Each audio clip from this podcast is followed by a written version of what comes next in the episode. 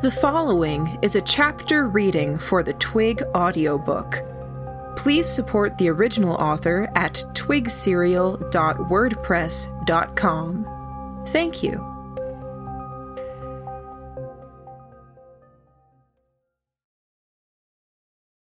Chapter fourteen. Gordon touched Lillian's shoulder, then touched his wrist. Lillian retrieved her watch from her pocket and popped it open to show Gordon. When I craned my head to see, she turned it so the rest of us could see. Fifteen minutes. Genevieve Frey's contingent was at one end of the room. Frey was still dressed up, staring a hole into the ground while her mind searched for answers. Warren was wearing his suit. Avis wore a strappy evening dress with grafted wings on her back, and the stitched girl, uh, Whitney or Winnie or whatever it was, was wearing simpler clothes with an apron. The clothes were clean and tidy, and her hair looked nice, combed into a side braid that helped hide how dry the hair was. A gulf separated her group from the rest of us. Maurer's people, a number of soldiers, three or four civilians, Percy, and the doctor with the cat-like war beast. Four paces of empty space between us and them. The people who had been standing there were making noise out in the hallway. I could hear the sound of guns being prepped, orders given, and a discussion of strategy, though I couldn't make out particulars. "Lambs," Frey said. "I did promise I would talk with you." Maurer spoke from the other end of the room, his voice low. "Given the circumstances, we should overlook old promises and focus on our immediate future." "Be patient," Frey said. "Lambs, a word?" We started to cross the gap between the rest of the room and Frey. "I took countermeasures before coming here," Maurer commented. "Politics are something I understand. I expect them to take me alive where possible. You? I'm not so sure." "You could be shot on sight," Avis said, "or killed by accident." "That would be the reason I'm talking to Frey and looking to cooperate and see if her strategy is still intact," Maurer said. He had a dangerous look in his eye. "But if she wants me to be patient, then I can give her a few minutes." We reached Frey's group. There was a table set against the wall, with a teapot, cups, and candlesticks on the top. I pushed a candlestick out of the way and hopped up onto the table. It gave me a good view of the whole room. Gordon leaned against the table beside me, Mary beside him. Lillian stood by the table's end, at my right shoulder, Helen just a little further away. Hubris was under my dangling feet. "The books. Give," I said. "Contingent on us actually having a talk," Frey said. "Then talk," Gordon said. Frey nodded. "I received a note from a little birdie." "Doggy," Helen said. She reached down and scratched Hubris's head. "Yes," Frey said. "I wasn't sure if you were wholly aware it was them, but I suspected. I was confused for a moment that it seemed to think you were here already, and it didn't help that I was preoccupied with Cynthia." "Were we responsible for that confusion, too?" Gordon asked. "No, I'm sorry to disappoint you, but it was a question of ideology," Frey said. "How so?" I asked. "Cynthia started at the bottom, at one of the lowest points a human being can occupy, orphaned, alone, barely more than an animal. She fought her way to the place she holds now in the world, and she plans to keep on going. I believe she wants to supplant the crown, even in a token manner, to be the new ruler or a major power when the crown is ejected from the Western crown states. She doesn't like my plan because giving everyone the power to study academy sciences takes away from her exclusive power. Raise everyone else up, and she is effectively less powerful. She would rather control that power, utilize some of the best and brightest minds she can collect, and be well situated to take power as it becomes available." "Until the crown brings all the force it can muster to bear," Gordon said. Yes, Frey said. I underestimated her hunger for that taste of true authority, however transient it might end up being. I'd hoped rational argument would sway her, and I was proven wrong. I wanted to jab at Frey, just to see how she reacted. If I commented on how poor her rational argument might be, if my estimation of her was right, then it would sting, and she might show me a glimmer of what she was really thinking. Instead, I frowned, and only said, That night I burned her alive. I didn't just hurt her chances in politics. The Lambs killed some of those best and brightest minds. No wonder she was upset with me. Frey nodded her head in agreement.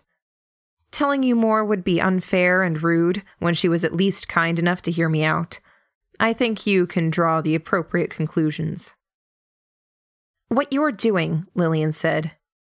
Giving everyone access? You're going to cause complete and utter chaos. There are rules the Academy won't break that novice students will. Uncontrolled growth, real monsters, real weapons of war. I was on track for a professorship, Frey said. I got close. Close enough that I heard the stories. I promise you, Lillian, there are people crossing those lines every single day in various places around the world. One or two of the people you've gone after at the Academy's behest have been among them. I can back this, Avis said, her voice soft. A lot of the messages about the worst crisis situations crossed my desk. For every one the Lambs saw, there were four more within two days of train travel from Radham Academy. That's a fallacy, Lillian said. Just because people are crossing the line, that doesn't mean it's okay if you increase the problem a hundredfold. Tenfold at best, but in talking to the others, the expectation seems to be a much more conservative doubling or tripling in the number of madmen and dangerous minds, Frey said. Only a select portion of the population have the means, motive, inclination, and ability to truly take advantage of what I would be putting out there. Not so much the Academy couldn't respond, but enough to keep them and the likes of you busy. Except, Gordon said, you've got Dog and Catcher, very likely P D and the Rye Man, all on your side. You've been working to strip the Academy of its ability to respond to an upswing in the number of problem elements. They'll bounce back. It does mean they'll have a hard time controlling the spread of the books at the outset. I'm seeing what you're doing, I said. Okay, let's say the numbers do double. Very conservative. But you told everyone here that the two factions would be attacking one last time, playing all the leftover cards they have left to play to distract the Academy and apply pressure to them. That alone would occupy the resources that would control the spread of the book. But you're also denying them those resources, getting Dog and Catcher and some of the others on your side. If you actually turned Dog and Catcher and some of the others against the Academy, or used information they've given you to lash out at key targets. Frey's expression wasn't giving up many tells. She seemed amused insofar as her anxiety seemed to be allowing her to enjoy herself. Yeah, let's not puff you up and make you feel too happy and in control, I thought. You're being disingenuous, I said. There's more to this. You don't intend to push them over. You want to break their back on your knee. I want to hurt the Academy, Frey told me. Slow them down, give the rest of us some time to gain ground. Yes. Then say it straight, I said. You trying to mislead us here makes me think you're bending the... Hm. You trying to mislead us here makes me think you're bending the truth when you give Lillian your expectations. Forget the others. What do you think the numbers will be like? How many dangerous minds are going to go too far with your books? Lillian nodded. I saw her shoot me a glance, and I suspected it was a grateful look. I'd backed her where and when it counted. more than a five-fold increase in what you're dealing with now, Frey admitted. And how many people are going to die, Lillian asked. There's no telling. It's too variable, Frey said. But you've heard of the cockroaches and cats principle. I smiled. Gordon put it succinctly. We've discussed it. I think, Lillian said, if you're talking about cockroaches and cats, what you're doing is a very bad thing. You're talking about killing nine in ten people? Nineteen in twenty? People only survive because of sheer numbers. As you can see, the medic of the group is opposed to what you're doing, I said. And the rest of you? Frey asked, very casually. It was Mary who spoke up. If you can't convince her, then you aren't going to budge the rest of us. The lambs stick together. Frey nodded. I see. There was a pause. An explosion outside made the entire room jump, too close to the deadline. Frey turned to Warren, murmuring in his ear. I caught the essential bits, enough to piece it together after a second of thought. Go check on Cynthia. Let me know if she's getting ready to go or waiting. Warren nodded, then left the room. Frey composed herself, taking a second before turning to look us over. I don't think there's time to have a full-fledged debate on the merits of one course over another. Disingenuous again, I said. There are a lot of courses, a lot of decisions to be made. I didn't say there were only two courses, Frey said, sounding annoyed. My point was that we're short on time. I expect only fifteen minutes if the news about the train being early wasn't lamb trickery. She gave us a look as she said those last words.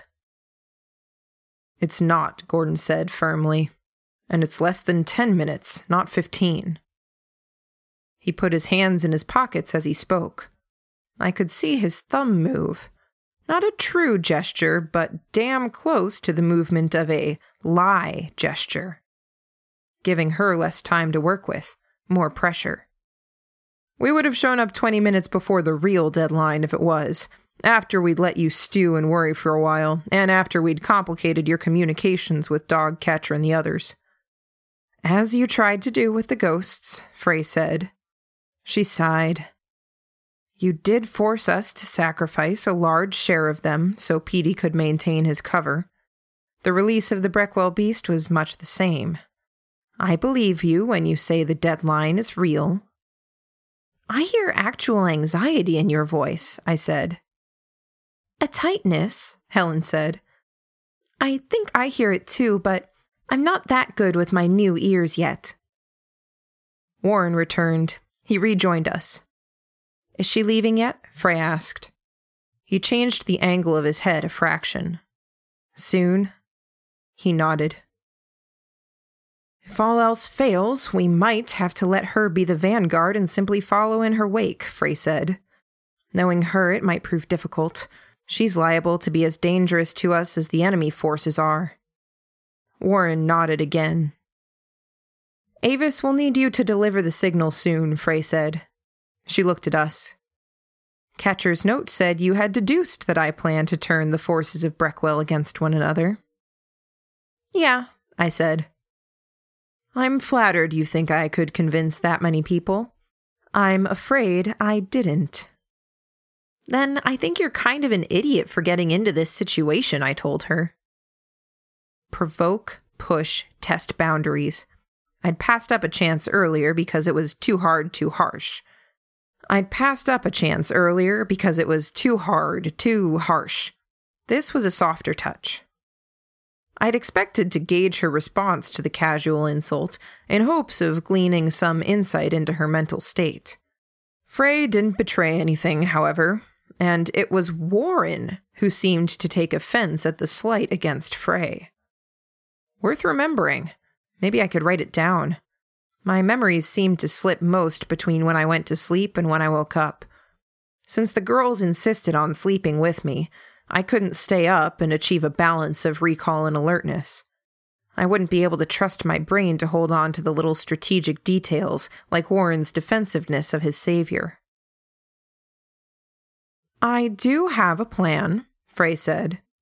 It achieves very similar ends, but without the need for me to target and convince however many soldiers, officers, and major figures I would need to organize a true mutiny.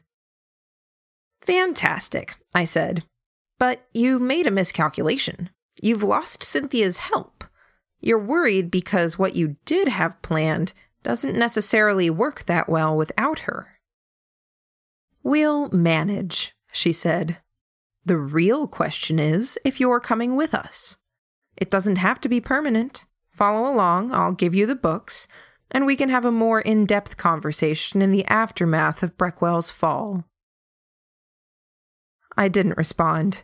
My mind was taking in new information, ticking over possibilities. I think that would be dangerous, Mary said. If we came with you, how much would it delay our return to the Academy? Would we be assumed to be one of the Turncoat special projects?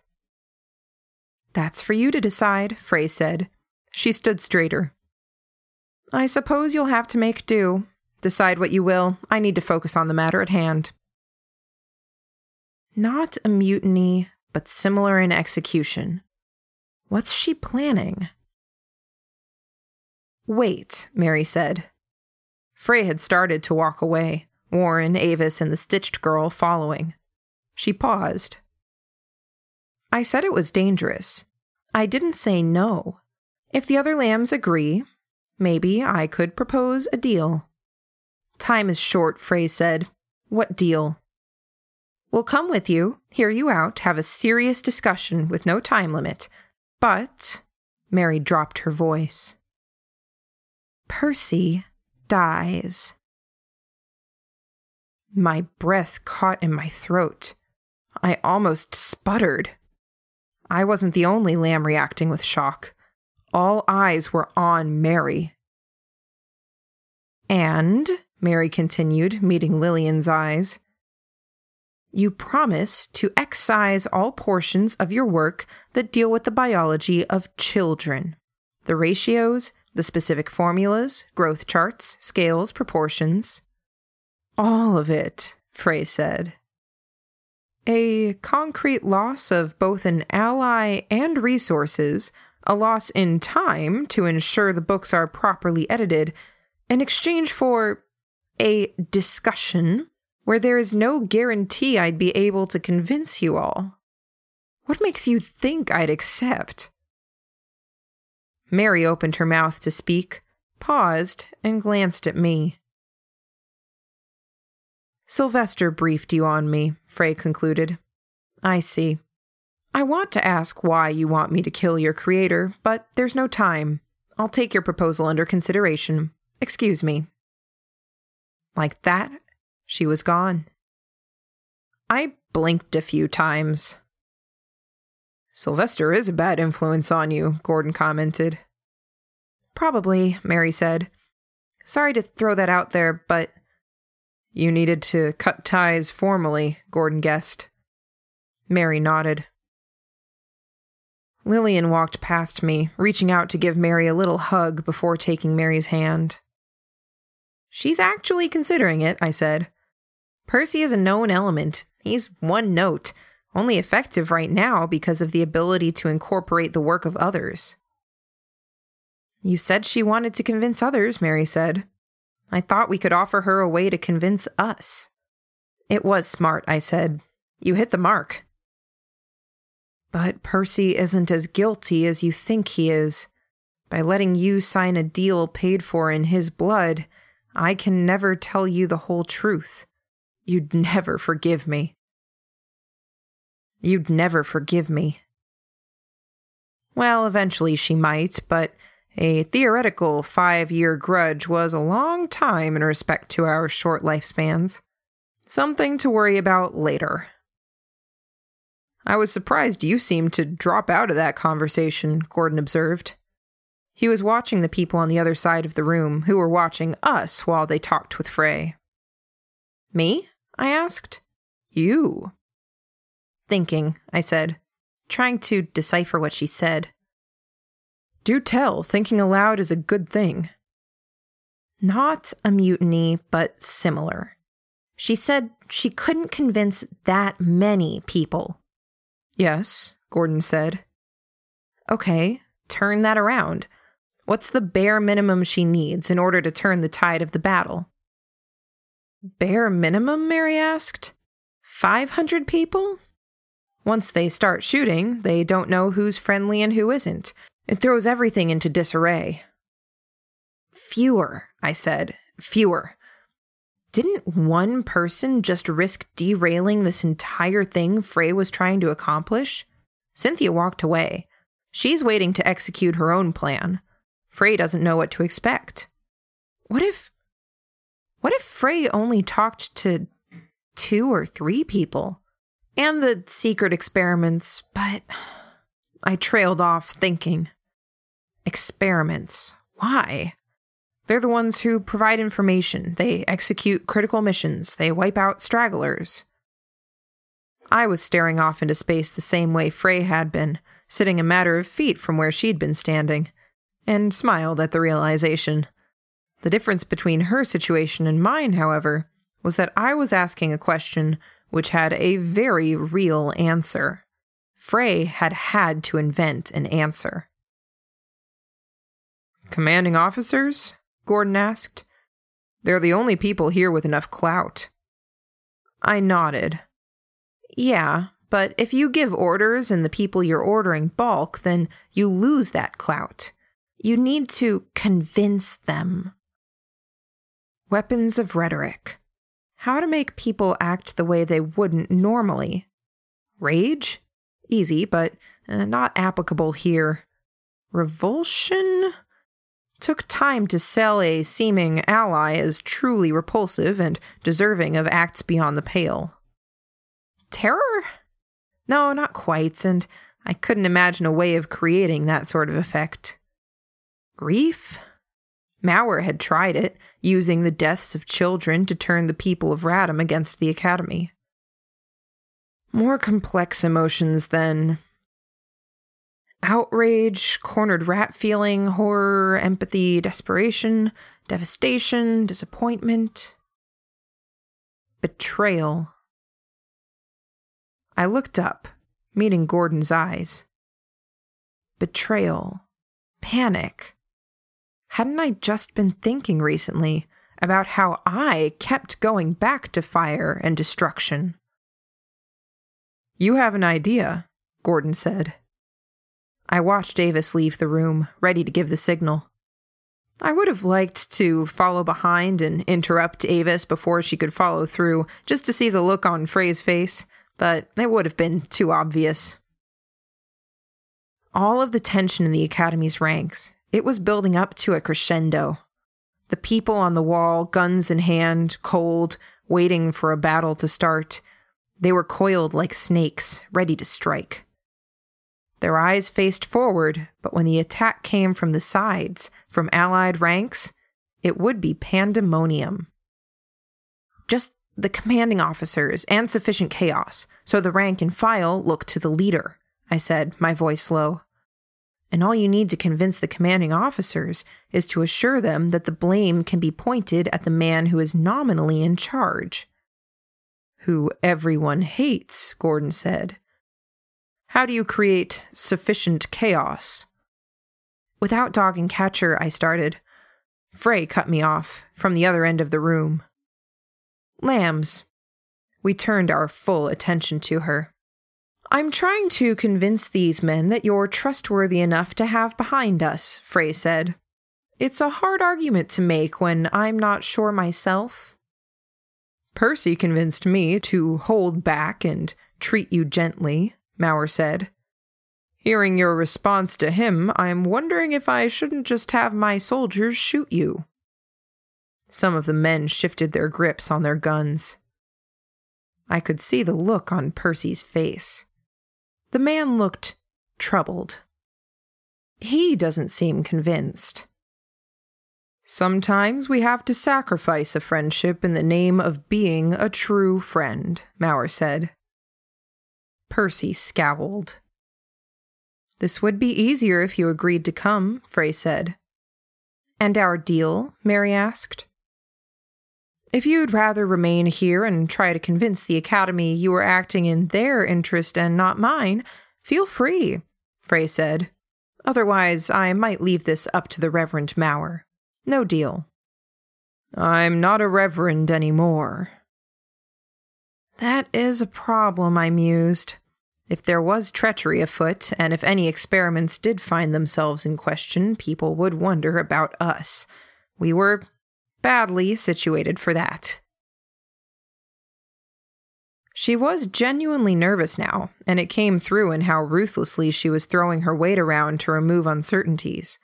Frey was a perfectionist. She overthought her plans and covered every base until she was capable of managing any crisis that came up. But when two came up at the same time, the loose ends of the lambs and the issue of Cynthia acting on her own, then she couldn't be sure she had an escape route or sufficient distraction to escape. Too many angles to watch. That wouldn't do. Not for her. No, for this to be a true success, she needed to walk through a battlefield and disappear. That could only happen if she had a measure of control over every side present. What do you think? Gordon murmured. Option one is to reassure her that the lambs aren't a threat. Join her, give up power and the little advantage we hold, I said. Option two? Mary asked me. We make her more unsure, I said. I like option two more. How? Gordon asked. Last chance, Frey declared. Come with us, or there's a problem with that, I said. I thought you'd say, not demonstrate, Gordon hissed in my ear. Frey spoke. Maurer, you can tell your men. We disarmed one of the bombs, I said. She stopped. I saw her eyes fix onto a point in space as she turned over the possibilities in her mind. She didn't detonate every bomb in the city when she paved the way for the Breckwell beast. She had the experiments patrolling the city at night, perfect for setting up more bombs. Explosions in friendly ranks, from bombs placed in the tops of attics like the one we entered, detonating through rooftops, multiple commanders shouting that it's friendly mortar fire, maybe even shouting about fire from once friendly teams, the insecurity of new teams joining, unfamiliar faces, and the intelligence gathering bodies turning tail and giving false info or helping Frey navigate her way through, while all the smoke and debris blocks the view of the street. Pandemonium. The man at the top gets blamed for not having control of an uncontrollable situation. Frey looked up, meeting my eyes, searching for the lie. But if one bomb doesn't explode, she can't predict the situation. The tide of the fight can't be predicted. One side could be free to open fire on you. Warren, she said. Find Avis. Stop her from giving the signal. Run. Warren charged out of the room. The man with the cat war beast leaned close to Frey and got one word out before she indicated for him to go too. He and his cat fled the room. Maurer, Frey said. Her eyes didn't leave me. If he doesn't say which bomb the lambs disarmed, you're going to have to come to us for a way out, I said. I could see her thinking her way through the options. She didn't get a chance to finish her train of thought. Nearby explosions rocked the building. Guns fired. I could see the concern on the faces of the others. Had Avis given the signal already? That would be Cynthia charging for freedom, Frey said. Then, one by one, other explosions sounded. I could hear the tumble and crumble of falling masonry. Shouts, gunfire, distant but so unanimous that it had to be the forces arranged at the perimeter. That would be your bombs, Gordon observed, dryly. I cleared my throat. Now, please, give me the damn books, Miss Frey.